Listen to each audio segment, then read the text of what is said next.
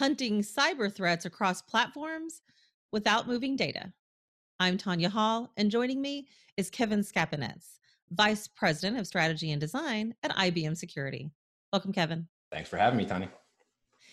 Give us a brief summary of the kinds of challenges you tackle at IBM Strategy and Design Group. Yeah, so um, so I'm in charge of IBM's uh, go forward security strategy. So think about IBM, obviously a very large company, and inside of that we have a security business unit that's made up of about 8,000 employees, uh, and we have a, a, large portfolio of products and services to help our customers with you know cyber threats, defending against them, preparing for them, uh, architecting security solutions, et cetera. So my job is to keep ahead of the next step of, of solutions that our customers need. Uh, what do they need to, to help with the skills gap that they have? What do they need in terms of making sure that they're ahead of the next set of technologies that are out there that they might need to secure? Um, and and making sure that we're bringing that to our clients and the design angle is bringing offerings that our customers ultimately love and and, and use and makes a difference uh, in their everyday jobs IBM just announced an industry first capability to hunt threats across security tools and clouds without moving data. Lay right. the, we'll lay the foundation by explaining the problem with enterprise security tools and platforms as they exist today.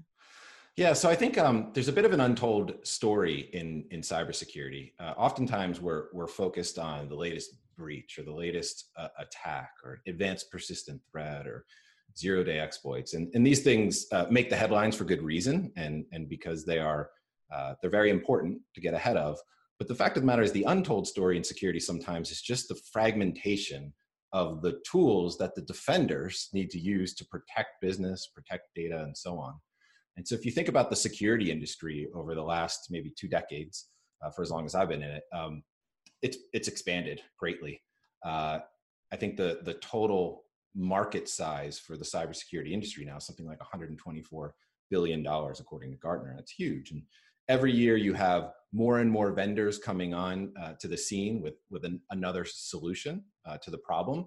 And and what you have is customers who have accumulated for very good reason because they need to protect uh, any n number of new threats and, and, and things within their environment.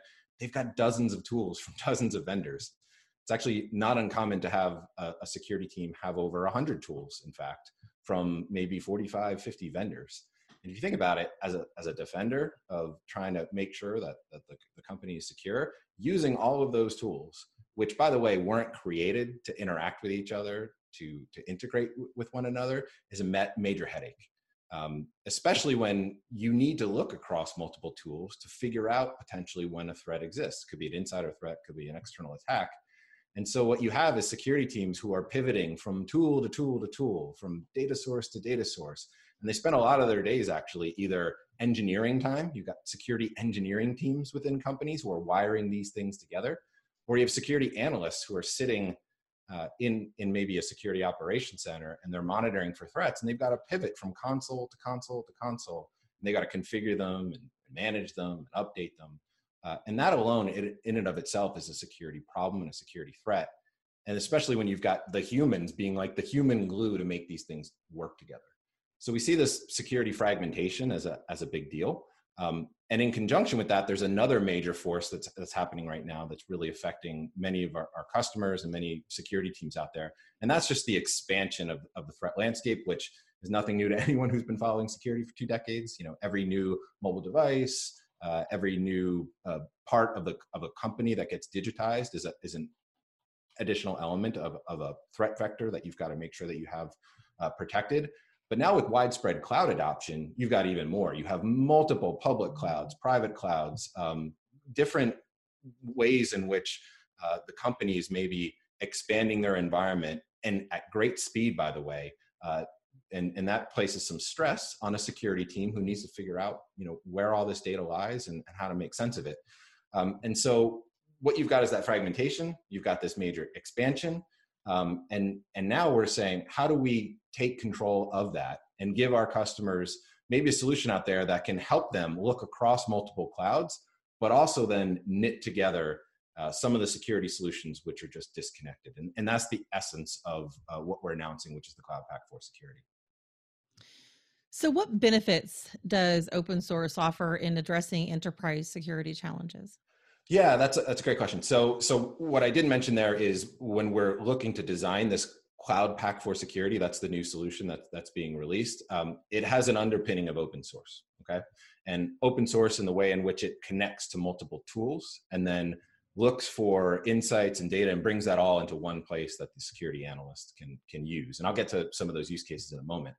But we built that uh, with a foundation of open source, okay? And um, that shouldn't be a surprise for many people in the security industry. Um, you know, I've, I've, been using open source tools in security as well for, for a long time. In fact, like I can remember 19 years ago, the first security tool I uh, messed around with, so to speak, was was Snort. You know, the open source IDS tool, uh, which was out there, freely available, and, and, allowed me to just you know get my hands wet in, in security and, and look at networks and packets and, and hunt for security threats. That was 19 years ago, but open source adoption in security actually hasn't been widespread. You know, we've had some tools which have turned into full-fledged companies, but by and large, I think security, unlike other parts of IT, like if you look at operating systems and management tools and application and data tools, predominantly those are open source. And they're open source for, for good reason. Um, one of them is because open source allows a community to get together and innovate real fast. And so if you look at like the way in which, you know, cloud management tools are being designed today, a tool like Kubernetes, which is like uh, you know the major way in which um, you know cloud architects put containers on multiple clouds and orchestrate them. That's all open source, and it's open source uh, backed by like 4,000 developers. So you think about like the army of developers who are working on that one single tool. If you look in the security space, we actually don't have a lot of open source projects that brings uh, you know the security world together with so many developers you know, working on those tools and and and, and bringing them uh, together in, in a, in a cohesive way. And so open source to us means kind of that first thing. You can get a community of people working together for interoperability and to innovate real quick. And the second thing is inherently, we believe open source in, in many ways is even more secure. Uh, because if you look at, again, operating systems, things like Linux and, and Red Hat, obviously big acquisition by IBM, you look at the underpinning of the uh, Red Hat uh, Enterprise Linux, RHEL, or even OpenShift, the, uh, the cloud platform that Red Hat has, uh, the open nature of the code leads itself to many people looking at it, which can make it more secure as well.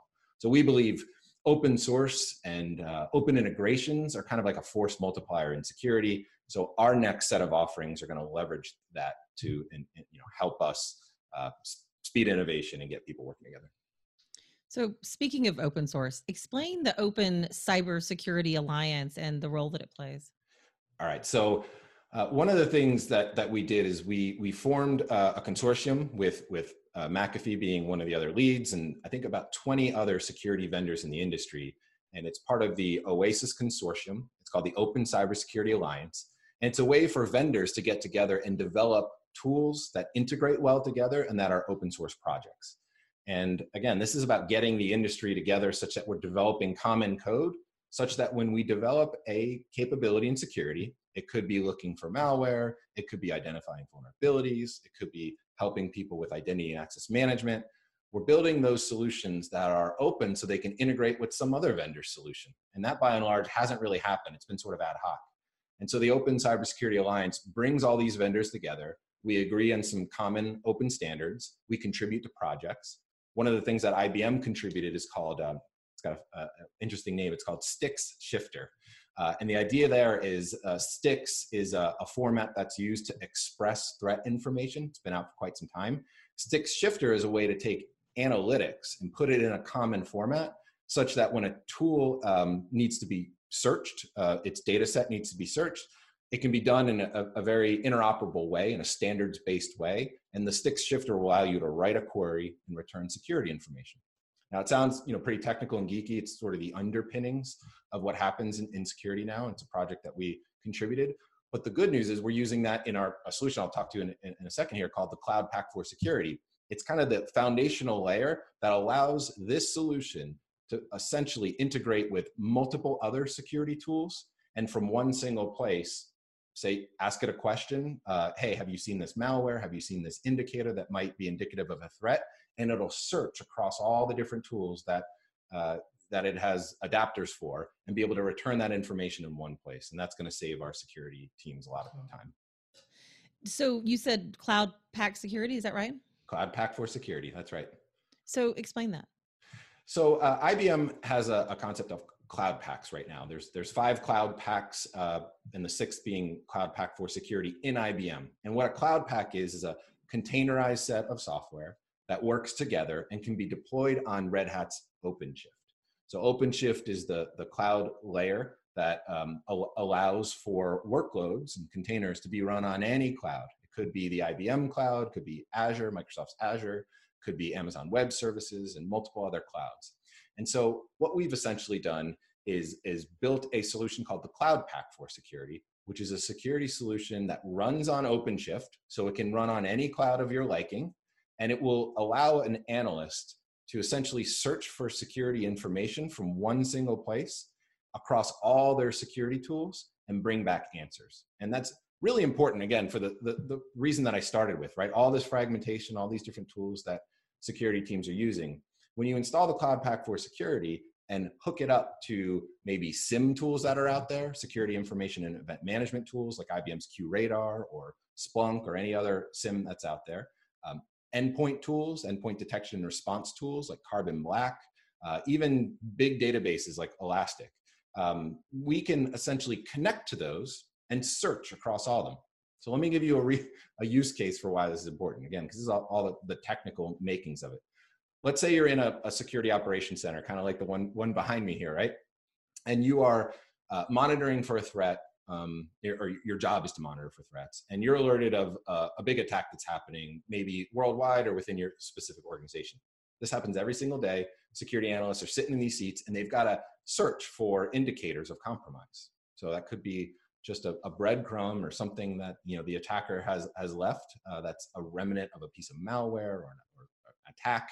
It could be an indicator like an IP address that's malicious or a or a piece of malware based on uh, an MD5 that describes the, the actual executable. And they've got to search for those. So today, an analyst would search within their SIEM, would search across their EDR tools, would search across other security tools, and so on and so forth. So by hooking all them up to the Cloud Pak for Security, you basically take that indicator. Okay, you know, let's look for an MD5, and within a few seconds, across all of them, you're grabbing it back. You're, you're saying, okay, I've got a problem, pivoting on the next indicator and conducting your investigation, and essentially helping you with speed and to bring it all together in a way that Unfortunately, in security, it would just been ad hoc before. Kevin Skapinetz, Vice President of Strategy and Design at IBM Security. If somebody wants to connect with you, Kevin, maybe they want to find out more about this news, how can they do that? Yep, they can just uh, connect with me on LinkedIn. I think uh, my name is Skap, K S K A P, on LinkedIn, and happy to talk with you. Thank you. Sounds good. Thanks again. And if you guys want to find more of my interviews, you can do that right here or go to tanyahall.net. Thanks for watching.